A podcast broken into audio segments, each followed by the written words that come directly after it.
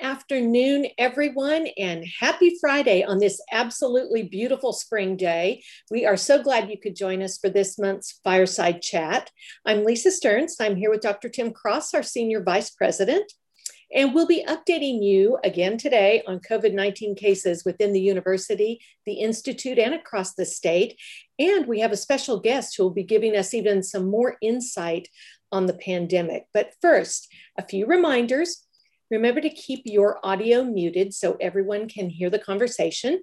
Use the chat function on Zoom to ask any questions. You can publicly post your question in chat or you can send it privately to me. And of course, a recording of this session will be made and posted to the UTIA coronavirus website. You can find the link on our homepage at utia.tennessee.edu. So, welcome, Tim. How does the case count currently look for the university and the institute?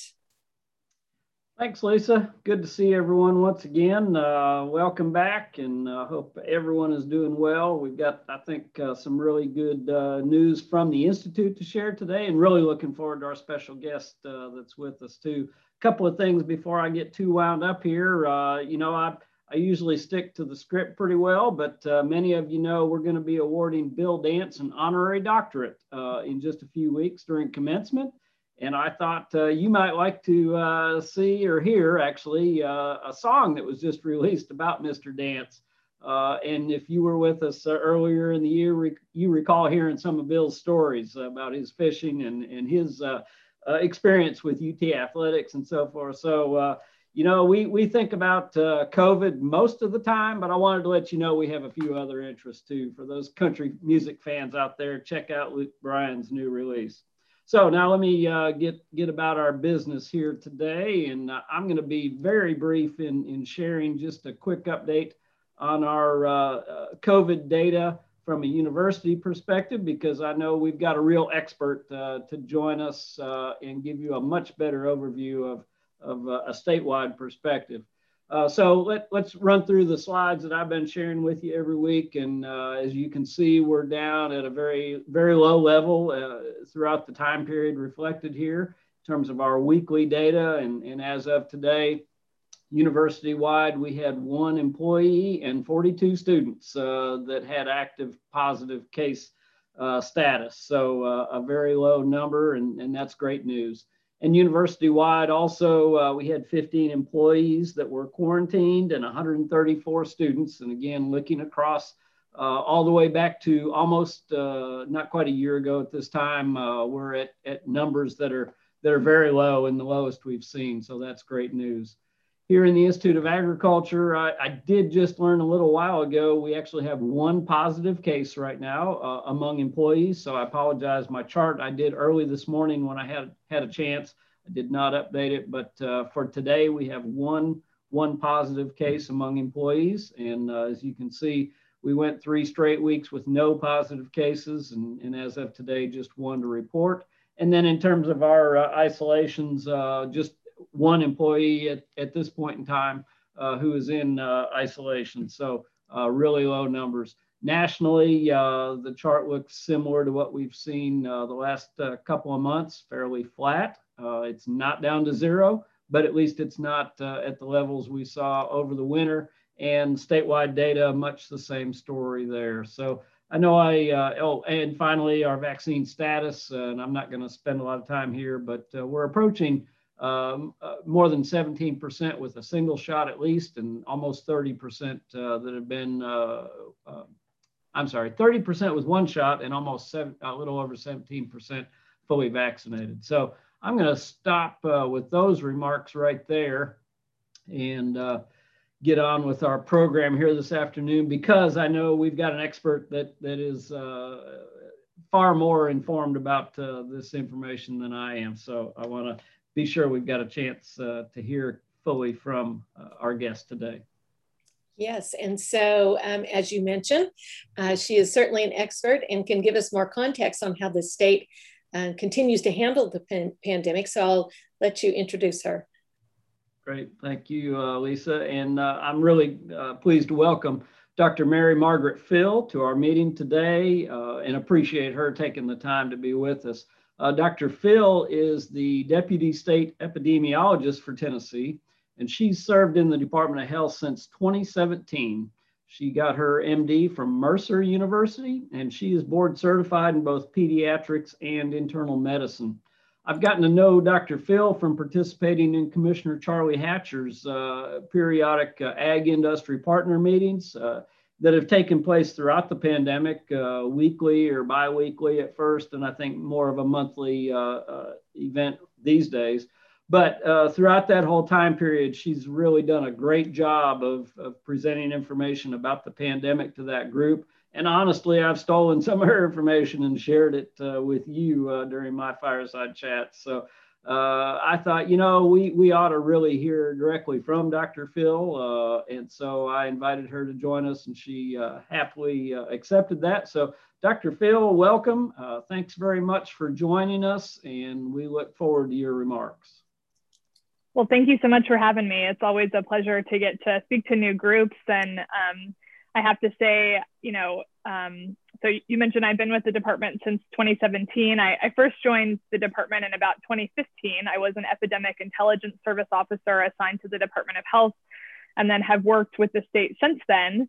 But before COVID, one of the hats that I uh, wore and loved to participate in was as co-chair of our state One Health committee. So have a very, uh, you know, agriculture and um, on plant and animal health is very near and dear to my heart. And so I love getting to speak with groups like this because it's so important that we all be on the same page and work together because uh, everything that, that affects us as people also affects our environment and the animals that we we love and that that that drive our economy and that are so important in the state of Tennessee. So I really appreciate the invitation and I'm happy to speak with you today. Well, let me uh, let me share my slides here um, and make sure that this will work. Um, let's see, can you see that okay? Yeah, we've got it. Perfect. So I'm just going to walk through um, first just some data trends for the pandemic as a whole in Tennessee, um, and then certainly spend a little time talking about vaccination and other prevention measures. Um, and then, of course, leave plenty of time at the end for questions. Um, even if I didn't specifically talk about it in my presentation, if it's COVID related, you're welcome to ask. If I don't know the answer, I will do my best to track it down for you. Um, so to start with, you know, we've been obviously tracking a lot of different metrics uh, since the big pandemic began, um, now over a year ago. Um, but but really, we we whittle down um, our our core metrics into these three main buckets. The first are symptoms, the second being our, our case counts, and then the third being hospitalizations.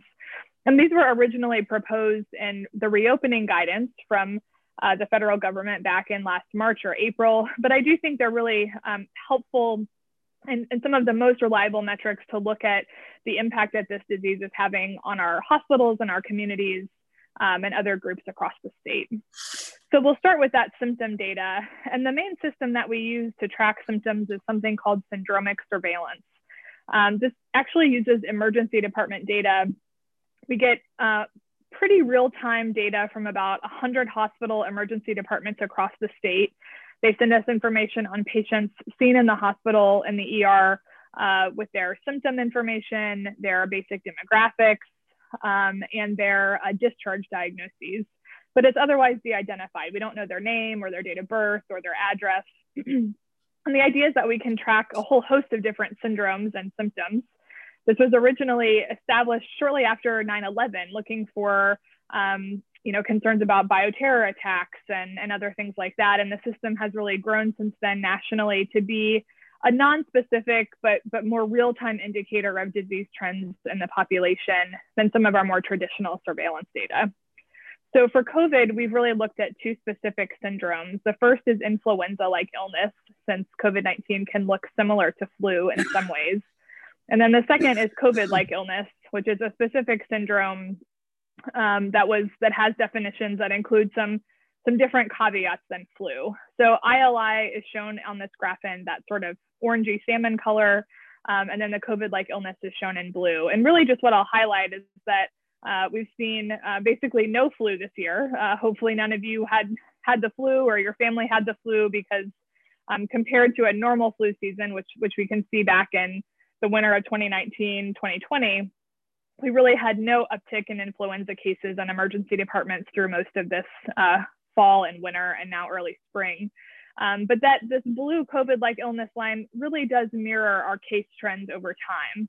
Um, and again, these are people seeking care in emergency departments with symptoms and a history that seems consistent with COVID-19.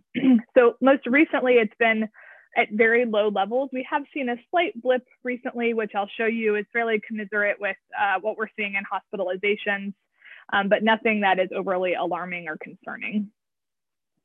Uh, so the next really uh, important data point is, of course, just our count of cases. Uh, this is people that have confirmed or probable COVID-19 infection.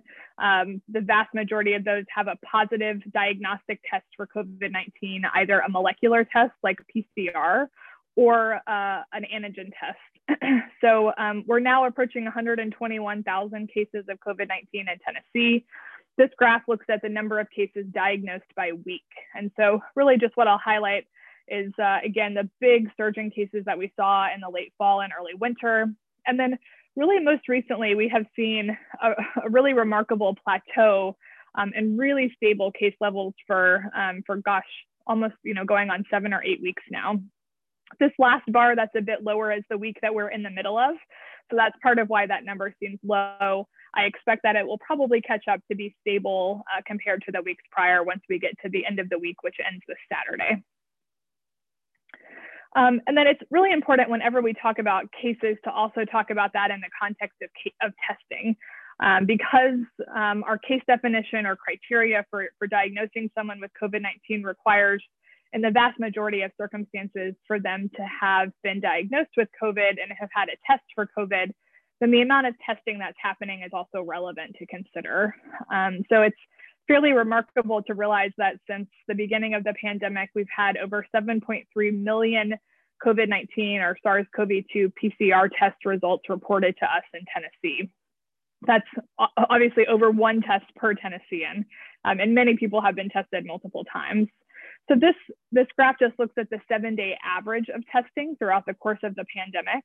Um, and I think that the things to note are it took us a while to get up to speed with testing. You may recall back in the beginning of the pandemic, testing capacity was very limited um, and there weren't very many places where you could get tested for COVID. That's certainly not the case anymore. Um, we saw that testing really ramped up and reached um, kind of its peak during uh, the summertime, fall, and then the wintertime surge in cases where we were routinely averaging, you know, 25, 30,000 plus uh, tests being reported on a daily basis. We have seen a decline recently in testing. This is not unique to Tennessee and is, is a national trend. This really big dip was associated with the winter storm in early February which is not surprising since uh, most people were in much of the state were home.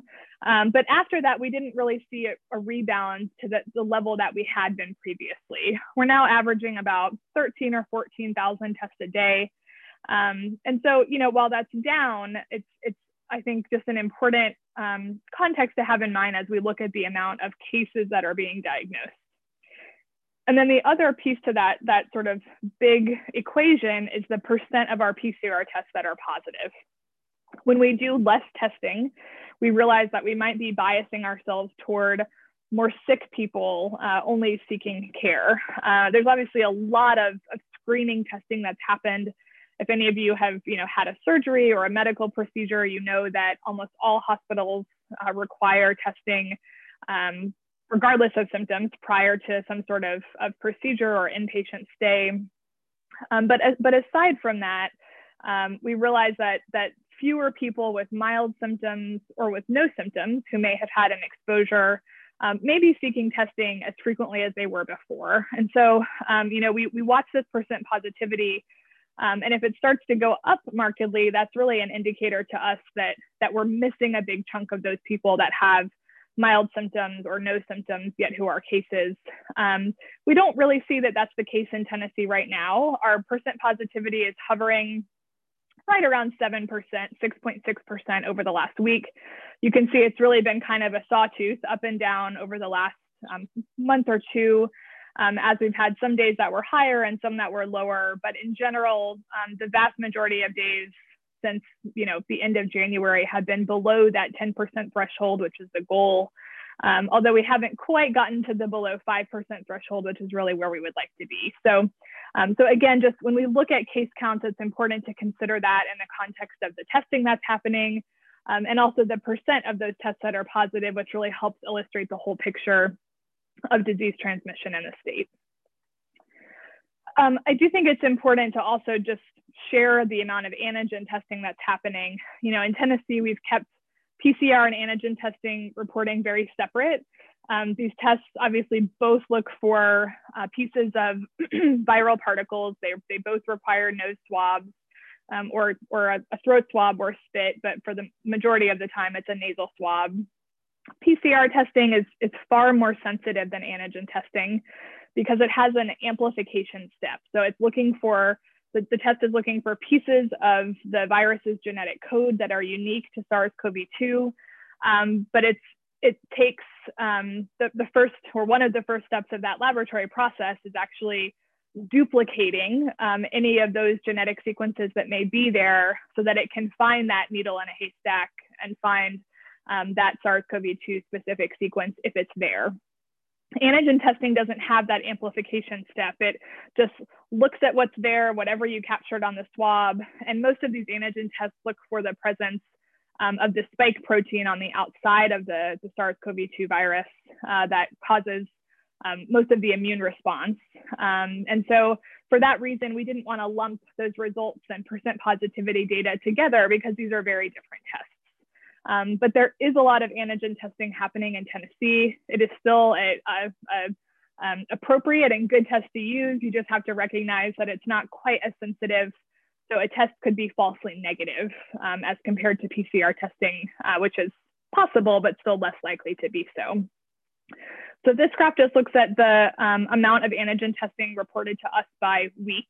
The dark blue bars are negative tests, the light blue bars are positive tests, and that orange line shows the percent of tests that are positive. So for the last month or two, um, far less than 5% of our antigen tests have been positive. Uh, again, which we would expect that number to be slightly lower since it's a slightly less sensitive test than the PCR test is.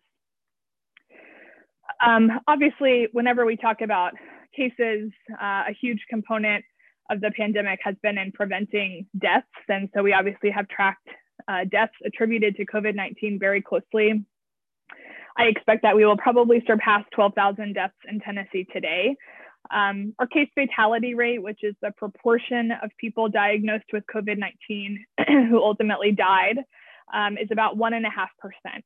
Um, so that is is not insignificant. Obviously, that doesn't account for people that had COVID 19 that weren't captured as cases. So the actual proportion of people that die from COVID is probably less than that, since there are undoubtedly people with mild disease or asymptomatic disease that were never tested or captured as cases. Um, but it is still not an insignificant number. Um, our, our death curve mirrors very closely the case curve, which is not surprising. Death, deaths are considered, considered to be a lagging indicator um, from the time that someone gets sick with COVID until the time that they ultimately die and that death is reported and captured by the Department of Health um, at a minimum takes four to six weeks. Um, so it's, it's often a very long time from when we see a surge in cases and hospitalizations for us to see uh, the associated um, effect and impact with, with in, increased mortality from that. I do also just want to mention that we have um, an incredible team in the Office of the State Chief Medical Examiner who review um, literally every single death certificate where COVID 19 is listed as a contributing cause of death. Um, there have been a lot of misconceptions about um, deaths attributed to COVID throughout the pandemic.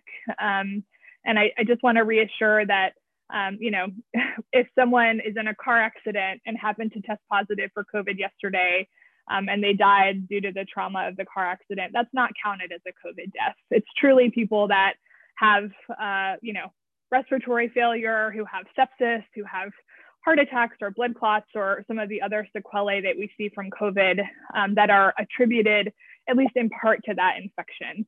Um, the question we sort of ask at the root is if they had not had COVID 19 infection, would they have died? Um, and if the answer to that is no, then we then we don't then let me make sure I say it correctly. If the answer to that is, is that um, they would not have died, um, then we think that COVID contributed to that death, um, and therefore they are counted in this tally. So I just want to clarify uh, some of the concerns and misconceptions that we've heard about death reporting. Um, so the last bucket of data that we've of course watched very closely, if you think all the way back to March and April, when we talk about flattening the curve, the goal was really about our healthcare system capacity. And so tracking the number of patients hospitalized with COVID has been of the utmost importance to us in Tennessee, to every state, and to the federal government um, since, since last March, really. In Tennessee, we are a little bit unique in that we have had a long-standing system to track healthcare resources. Um, it's called the Healthcare Resource Tracking System, or HRTS. It was established in 2006. And historically, hospitals use it to communicate to one another. Um, so, for example, into first responders and to community partners. So, if uh, a large uh, trauma center had their MRI machine go down, they can send out an alert through HRTS. EMS and first responders will stop transporting patients that might need MRI to that hospital it, it lets other hospitals nearby know that um, patients might have to be um, uh, transferred if they need that, uh, that particular test or, or level of care.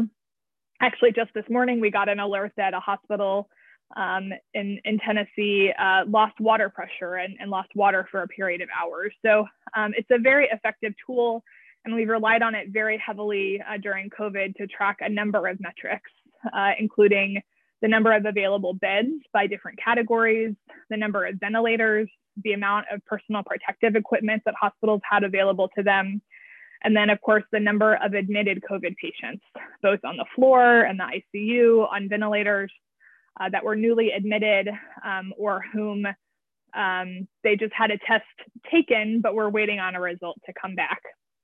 And so this is that curve of COVID hospitalizations over time. It also looks similar to the case curve in shape. Uh, the black line is the total number of COVID hospitalizations. The red line is the number of ICU patients.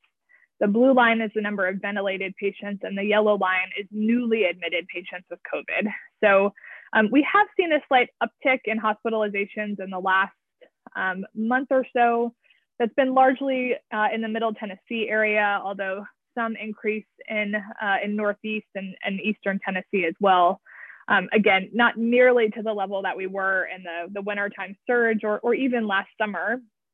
Here, looking at where we were in July, but it's something that we, of course, track very closely. Um, I think this number, the percent of all hospitalized patients that have COVID, is helpful. So right now we're right at about 7%. Um, but to provide you some comparison, in a really, really bad flu season when um, a lot of patients are admitted with, with influenza and, and complications from flu. We typically don't get above about 6% of hospitalized patients that have flu. So that gives you just a little bit of context as to how this compares uh, to, to the seasonal flu, um, even in a bad year. So I can't talk about COVID without talking about primary prevention measures. I know we are all so tired of talking about social distancing and masking and, and hand hygiene and cough etiquette and, and all of those things. Um, but the reality is that we talk about them a lot because they are effective and they work. Um, I think this model that many of you may have seen online um, is, is really a wonderful example. It, it mirrors the, the sort of Swiss cheese um, defense that we talk about um, in, in, medicine and quality improvement, we use similar models, noting that um, you know almost every measure that we put in place um, for prevention, be it for COVID infection or to prevent a medical error or uh, whatever it may be, um, has some gaps. Very few things are silver bullets and are completely or 100% effective. And even if you have multiple measures in place, um, occasionally you can get unlucky and those gaps can line up and allow um, an error to still happen or allow, in this case, an infection to still happen. But when you put enough of those measures in place together, um, just by, by sheer probability um, and the, the cumulative effectiveness of all of those measures taken together, you, you near 100% in effectiveness. And that's really the goal here. So we know if people stay home and they're sick, if they wash their hands frequently, if they wear a face covering or mask, especially uh, one that's that's shown to be more effective, if they practice physical distancing, especially in crowded indoor spaces, um, that all of those things taken together are exceedingly effective at, at reducing the risk of, of transmission. But especially when you add in people abiding by quarantine and isolation recommendations, now with people getting vaccinated, with people participating in contact tracing, when we when we do all of these things collectively together, both our sort of personal individual part and then our community part, um, we really can drive down the rate of transmission to near nothing. But it does take, um, you know, effort from everyone in the community uh, for those measures to be the most effective, because there's only so much that we can each do as individuals. um, so I want to shift to then talk a bit about vaccination. Um, uh, they, Dr. Cross shared the updated vaccine data, and I'll show a similar slide. But uh, you know, it's been a really exciting time to be in public health and medicine. Um, if you think back to last uh, spring. Um, you know, I think the best estimates coming from the federal government were maybe 18 months or so for a vaccine.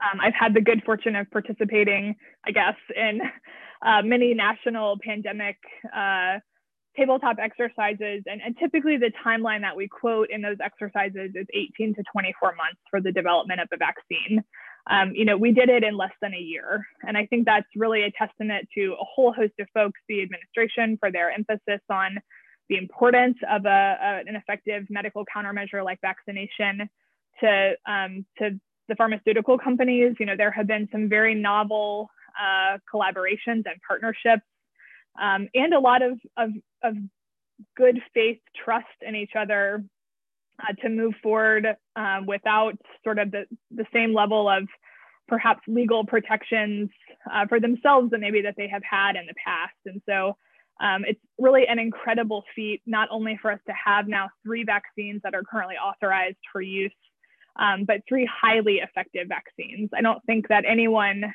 um, well, I'm sure some people did. I don't think most people expected, especially that the mRNA vaccines would be as effective as they are. Um, but they really, I think, have have shown how novel and uh, impactful that um, that mechanism of action is, and it's really blown the door open for vaccinations for other pathogens and other diseases uh, that you know we really could see change the world um, in many ways and change the health of, of, of people across this globe for a variety of diseases.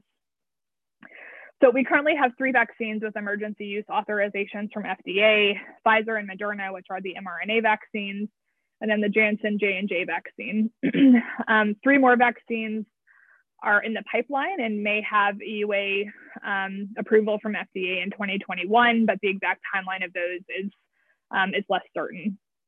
The vast majority of these do require two doses. Of course, the the J&J vaccine is the one that uh, just requires a single dose, and that's part of why it's become exceedingly popular. I don't think anyone likes to get a shot. And so to the degree that people can limit uh, the number of pokes required, um, I think they've shown that they're excited to do that. Um, this is just a snapshot from the clinical trials for five of the vaccines in the pipeline.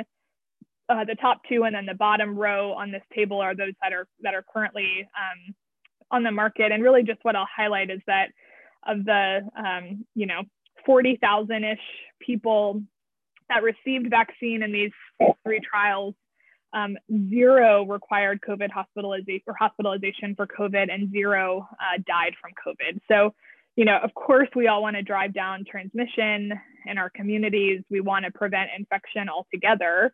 But at the end of the day, the, the ultimate goal is really to prevent hospitalizations and deaths, and these vaccines are highly effective at doing that. Um, there's been recent updates from CDC about so what can I do after I'm fully vaccinated? And that means uh, more than two or more weeks after either the second dose of a two dose series or the single dose of the J&J vaccine.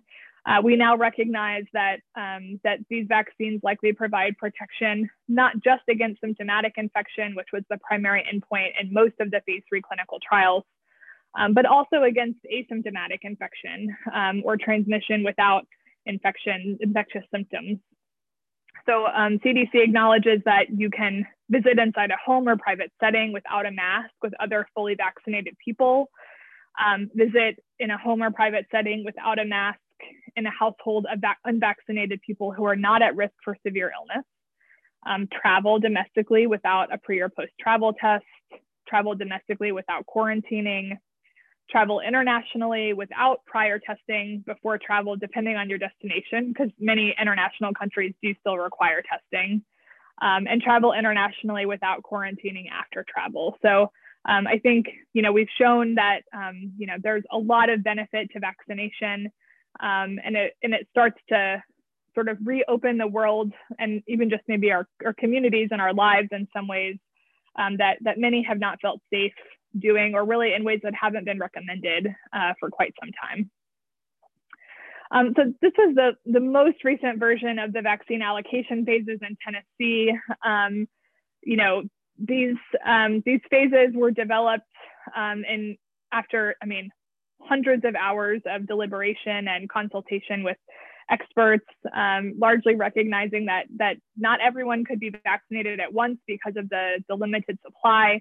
Um, and so we had to draw lines in the sand somewhere. Um, but um, as, as you all know, there's been an increasing emphasis on just getting vaccines in the arms of, of everyone and anyone. And so as of April 5th, all Tennesseans over age 16 are eligible for vaccine. So, um, you know, that's uh, very much in line with other states.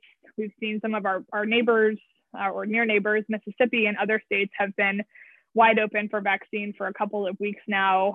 Um, so, you know, I think uh, this was a big push from the Biden administration to ensure that that folks of any age could access vaccine, and we've seen that states have implemented that in a, a more variable time frame. But I think last I saw, every state should be wide open um, here within the next week or so. So in Tennessee, we've had um, almost 4.4 million doses of vaccine delivered. About 72% of those doses have been administered. These are data as of yesterday. Um, and as already mentioned, almost 30% of Tennesseans statewide have received at least one dose. So this, this graph shows the breakdown of um, the number of people that have started a series. So this blue bar is people that have either gotten at least one dose of Pfizer or Moderna. And then the green bar is the um, people that have received both doses of Pfizer or Moderna or their single dose of J&J. And then this just shows the breakdown by vaccine type. So we've received very little Johnson & Johnson in, in Tennessee, um, just over a quarter of a million doses.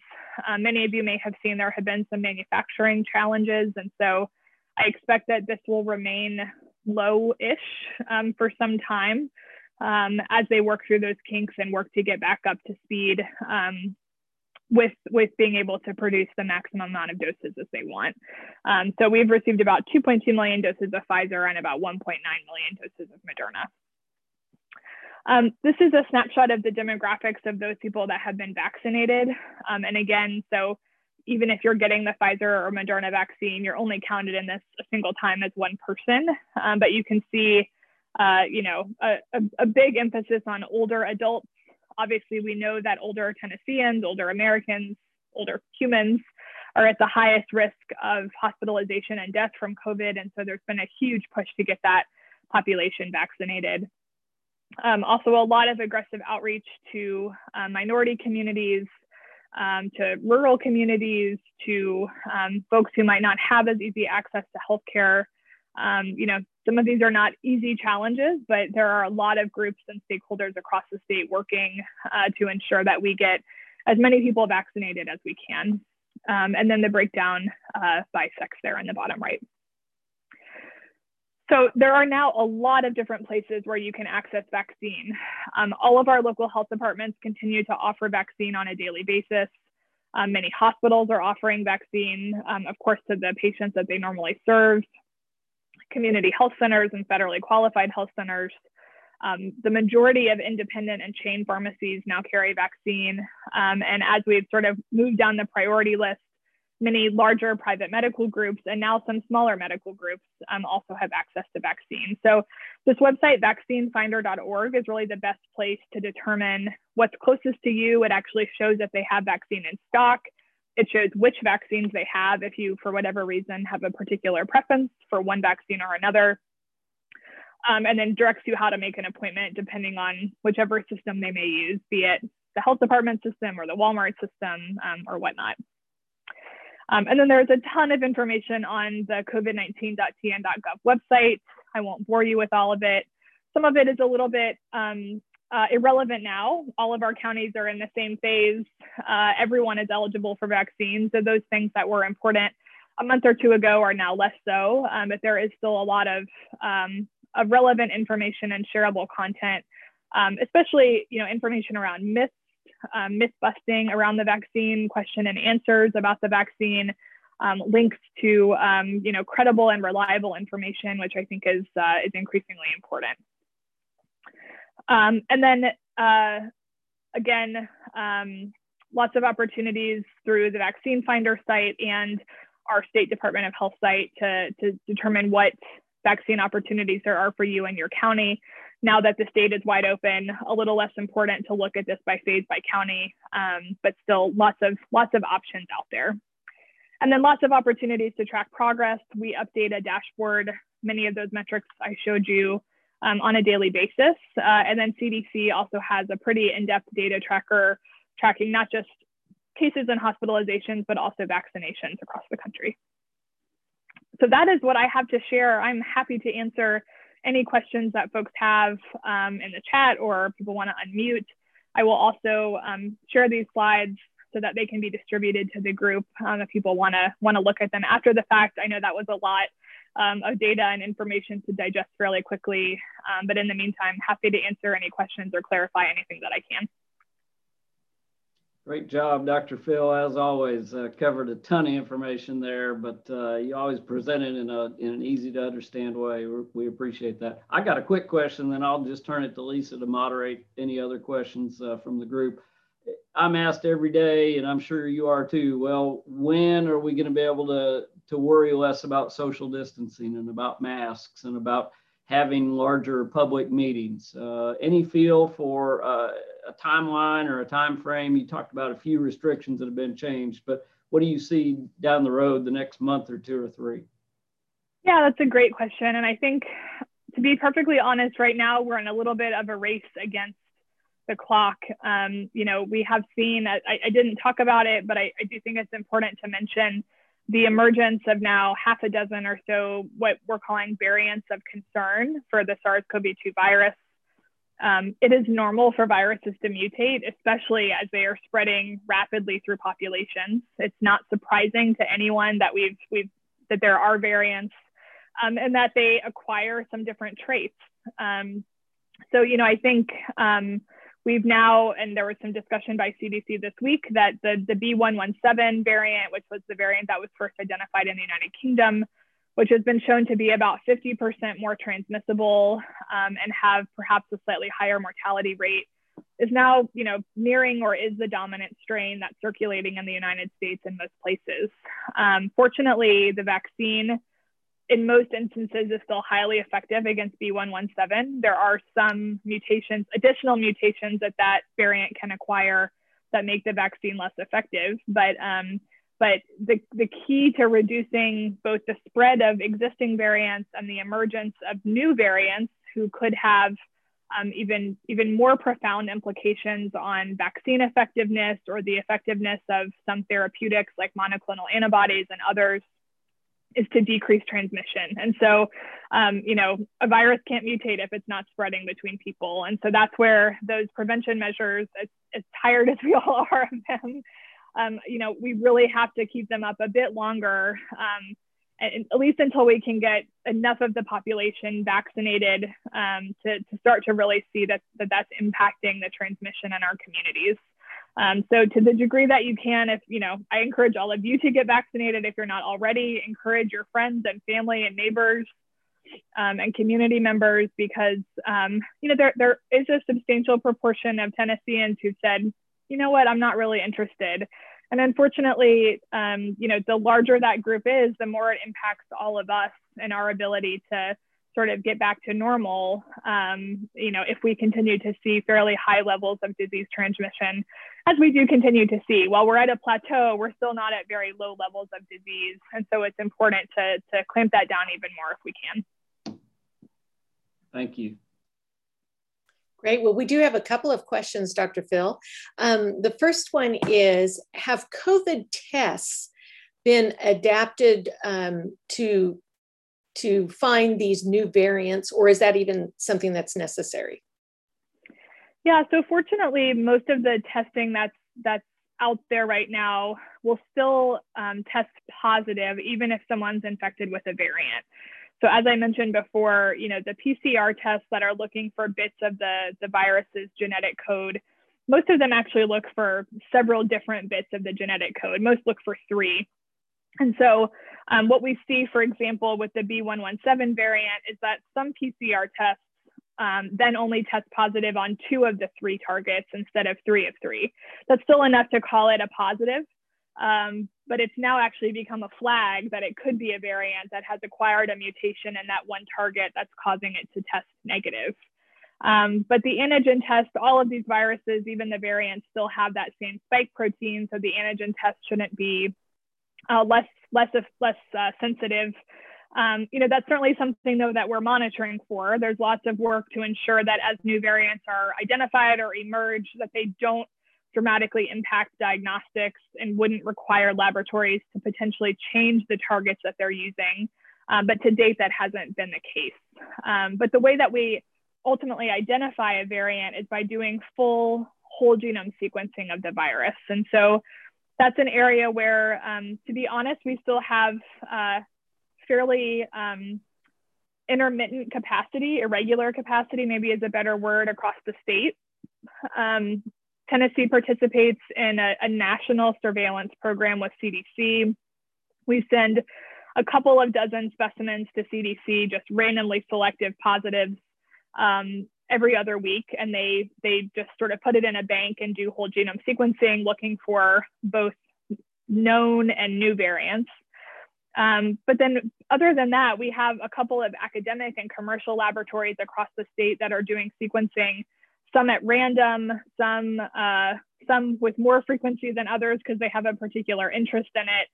But that's led to um, really a convenient sample. So, you know, we, we don't have a great sense in Tennessee, you know, what proportion of our cases as a whole are a variant. We can tell you I, I can't tell you right now, but in theory, we could tell you what proportion of cases that were sequenced tested positive for a variant, but not of all of our cases as a whole. And, and that's where we're working to stand up that whole genome sequencing capacity at our state public health laboratory um, in order to, to more systematically um, you know, do sort of a, a sequencing strategy across the state and better understand geographically everywhere what proportion of cases are likely variants.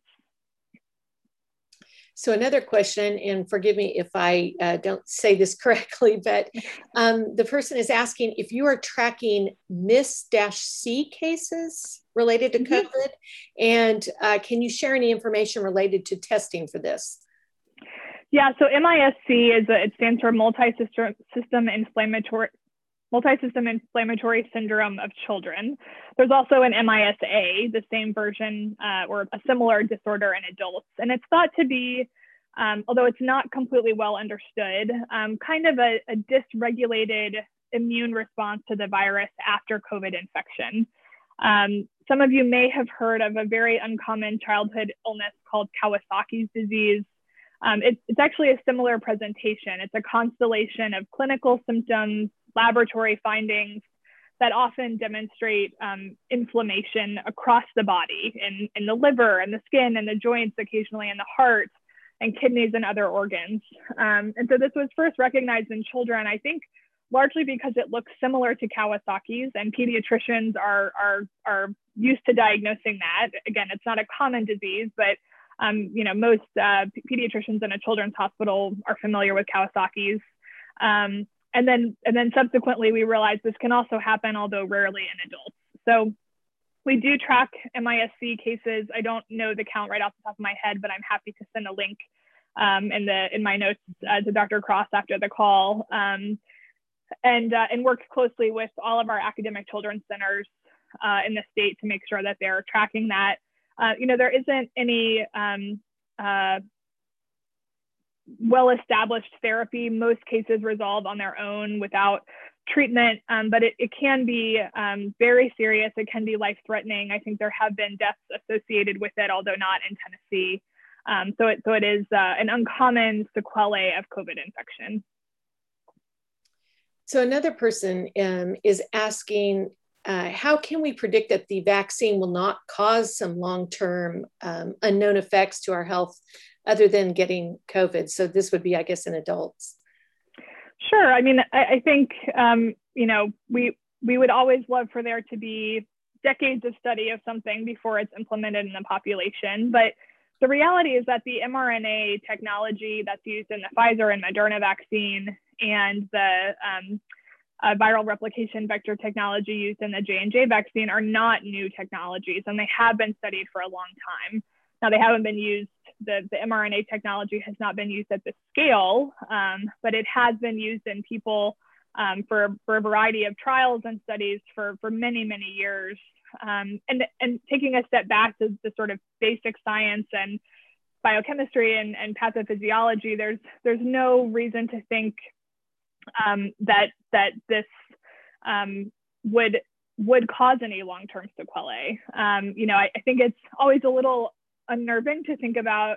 You know, we talk about genetic terms and DNA and RNA, but the reality is that all these vaccines do is, is give our immune system um, a recipe, basically, for a, a, small piece of this virus that they can create uh, the, the, the outcome of the recipe, the tiny piece of the spike protein of the virus that they can then learn to recognize should the body be introduced to that virus again. And so it's not anything that changes our genetic code in any way. It's not doesn't cause any sort of uh, of response or reaction by your immune system that is different than it would to any other pathogen or or foreign substance or body that it um, would be coming across in our day-to-day lives. Um, and so I, again, I think if anything, this this um, the success of these vaccines has shown that this technology is very safe and I think will probably be implemented for a variety of diseases um, in the future. Um, but, you know, I do understand people's concerns and, um, you know, we're always happy to answer whatever questions we have. We don't have a crystal ball, but, um, you know, there are, are very smart scientists um, and, and vaccine experts that, that created these vaccines, um, immunology experts, and, you know, it's, they're not flippant um, or qu- quick decisions that are being made. Um, you know, thousands, millions of hours of effort and work have gone into the development of these vaccines, um, and they truly are very safe. So this question actually gets a little more specific about the vaccine and asking that um, is it true that none of the vaccines have been tested or trialed to see how they affect fertility? Um, I wouldn't say that that's true. So, you know, pregnant women typically aren't included in trials. And I would say in the vast majority of, of clinical trials for any medicine or vaccine, um, we don't necessarily do fertility studies as part of that.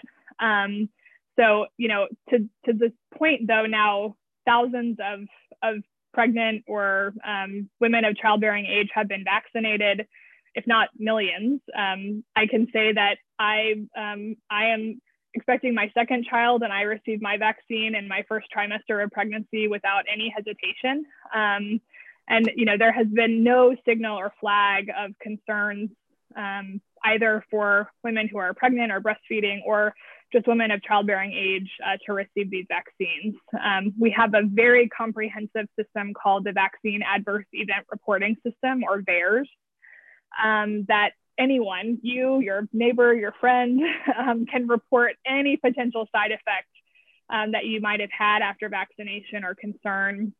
And there are dozens, hundreds of people that mine that system for signals or flags of, of some sort of problem. Um, and, and to date, um, you know, there has not been any flag or signal of anything concerning um, related to anything, um, let alone uh, for women or women of childbearing age. Great. Um, this person said, asked, says that you you showed results of the vaccine trials that no one had been hospitalized or died uh, from COVID after receiving the vaccine. Um, yet the vaccines are considered to only be 75 to 95% effective. So are the symptoms just lower on those that are getting vaccinated um, and happen to get COVID?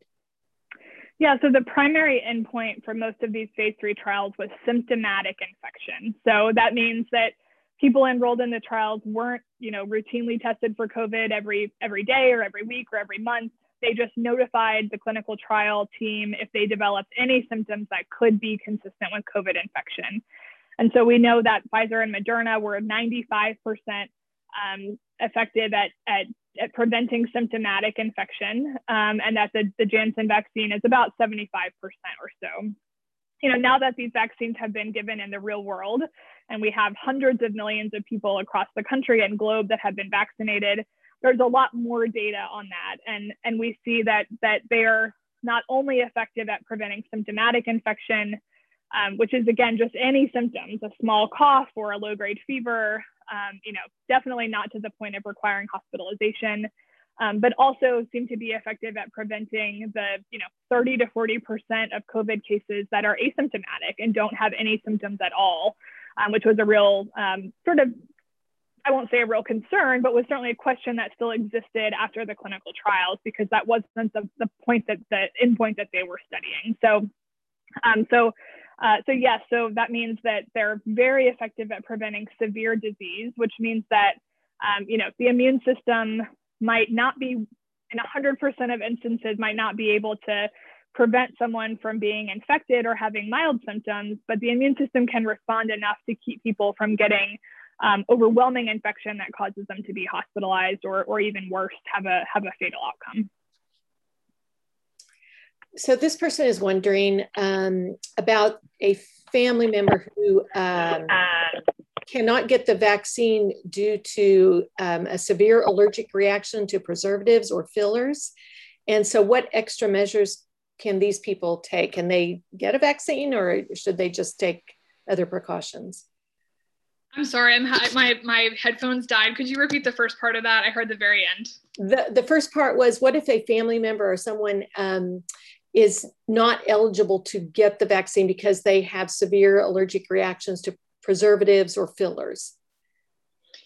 Yeah, I mean, I always recommend people talk with their personal doctor. They know your health history best. Um, but you know, the the reality is that with any vaccine, we know that there are going to be people in the population who either can't receive it for whatever reason, um, or who may be in that five to twenty five percent, depending on the vaccine, that don't have a robust immune response and are still um, at risk of infection. And so that's where you know the rest of us being vaccinated can help protect those people. You know we talk about this a lot um, in the pediatric world with um, you know children with cancer with with children getting chemotherapy can't receive a lot of their childhood immunizations because some of those are live virus vaccines that actually can make you sick if your immune system is weak. Um, but if their their family and their community and their school are vaccinated, then there's basically no chance of them being exposed to those viruses in the community. So that's where we can all do our part and protect each other.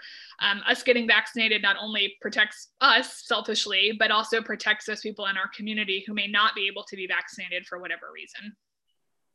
And do you think that uh, this these vaccines will become um, a yearly occurrence that we need to get them just like we do the flu shot? Yeah, that's a great question. I think the jury is still out on that. Um, you know, there's there's many teams of people studying that very question. We're getting sort of interval updates now as we get further and further out from the clinical trials. The trial participants will be followed for two years after their um, initial participation, at least. And so, um, you know, we'll have good data from those very controlled and um, and tracked well tracked groups but um, but also just from the general population. So you know right now um, we see that uh, that there is seems to be good stable immune protection you know at least six to eight months out from vaccine. Um, and they're going to keep updating that as we get further and further out. I wouldn't be surprised just knowing um, the sort of historical um, immune response to coronaviruses and what we see for other coronaviruses besides SARS-CoV-2, um, if some degree of repeat vaccination is necessary. Excuse me, is necessary. Now, if that's going to be every year or every two years, I think that remains to be seen. Um, but I, I wouldn't I, I don't think people should be surprised if, you know, two years from now we have a combo flu COVID vaccine that we all try to get every winter time um, versus, uh, you know, just getting the seasonal flu shot. Great. And one last question. This is coming from an extension agent dealing with a number of clientele out uh, in, in our communities. How do we fight the misinformation and vaccine hesitancy and fear among these folks? Yeah, you know, I think trying to listen and understand what their concerns are are really important. Um, you know, we are a lot of different groups are looking at this and trying to understand. It's not a one size fits all approach. Um, and I actually think, you know, trusted, um, you know, scientists and representatives of universities and, and, and medicine and science are, are actually, you know, really valuable allies at sort of the grassroots level and um, in, in putting out, uh, you know, clear and correct information about vaccines, about these vaccines. So, you know, I think um, it's it's often uh, it takes time to build that trust. I would invite you, if you know people that have concerns or hesitancy, to just have a, a you know a non-judgmental and open conversation with them about what their concerns are, and then talk about it again in the future. You know, no one's no one we're not, we're not. Um, everyone comes to this from their own place with their own own background, their own um, experiences and concerns everyone has their own uh, tolerance of, of risk, both of COVID infection and of, uh, you know, a, a, newer, although, you know, well-tested and, and safe therapeutic. And so I think trying to get at what's driving that concern um, and then, you know, provide information to, um, to, to correct any, you know, gently correct any misconceptions or, or, or incorrect statements. Um, and then, you know, be a, a, a, gentle but persistent nudge to continue to encourage. Um, you know, we've seen, uh, a, there was actually a lovely article um, not that long ago about um, vaccination efforts in a long-term care facility in, in New England. Um, you know, we saw that um, uptake among residents of long-term care facilities was very high, you know, 70, 80 plus percent, but among staff it was much lower less than 40% in many institutions and you know the staff are the conduits of the virus in most instances bringing it into the facility. And so um, you know there was a, a, a nursing home a, you know corporate nursing home in, in um, a part of the country that um, you know spent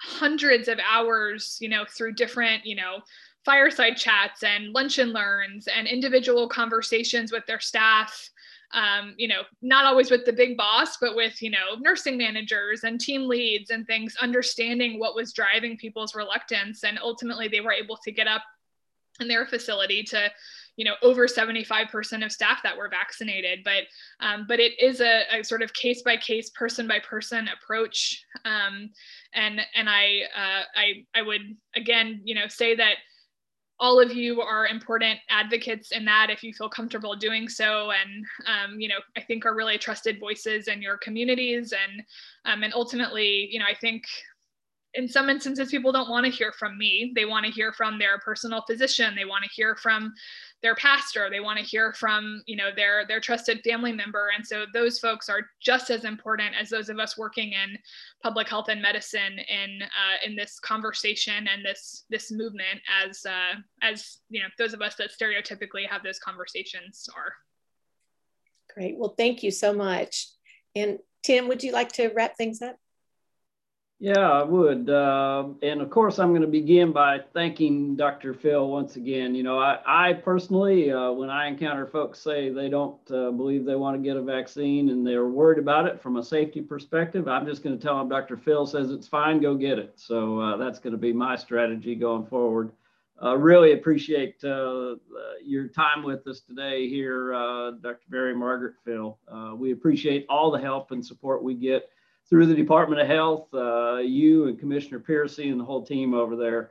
Uh, it's important to us and the work we do, but it's also important to us as residents of Tennessee, knowing we've got a, a really good uh, health department that's that's leading especially at this time. So thanks so much. Uh, I'll let you say any final words you might wish. Uh, we've worn your headphone batteries out, so I know. you're fine. I think I need a new set. They can't make it through an hour long call normally anyway, so you're you're perfectly fine. No, again, just thanks so much for um, for, for having me. And I'll, I'll share my slides and some additional notes that I mentioned uh, with you, Dr. Cross, to be shared with the group. Please don't hesitate to reach out to me or others on our team if we can help in any way. Um, and, uh, and thank you for all that you guys do. I hope that you all stay safe and healthy and can enjoy some pretty weather this weekend.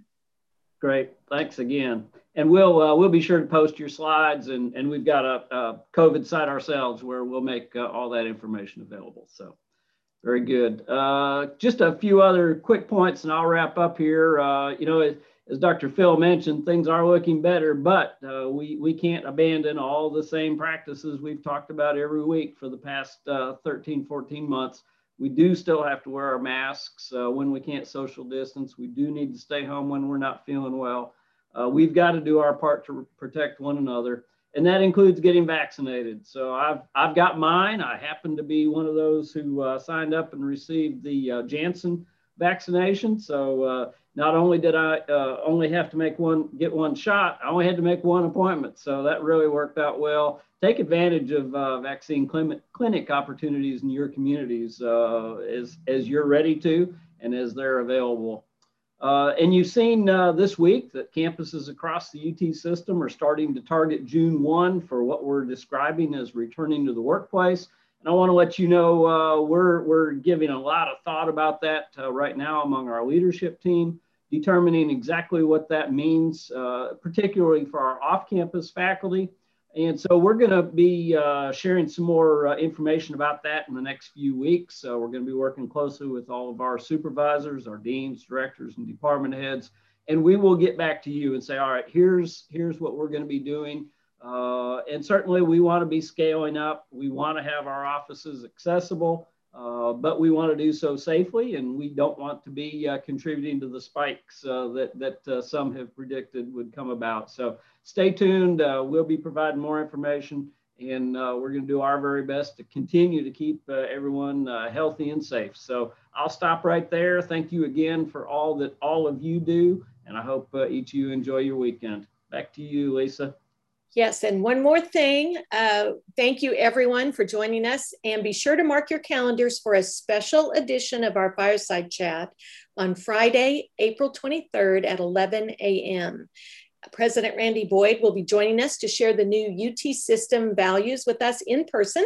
And so we'll look forward to seeing you then and, and hearing from him.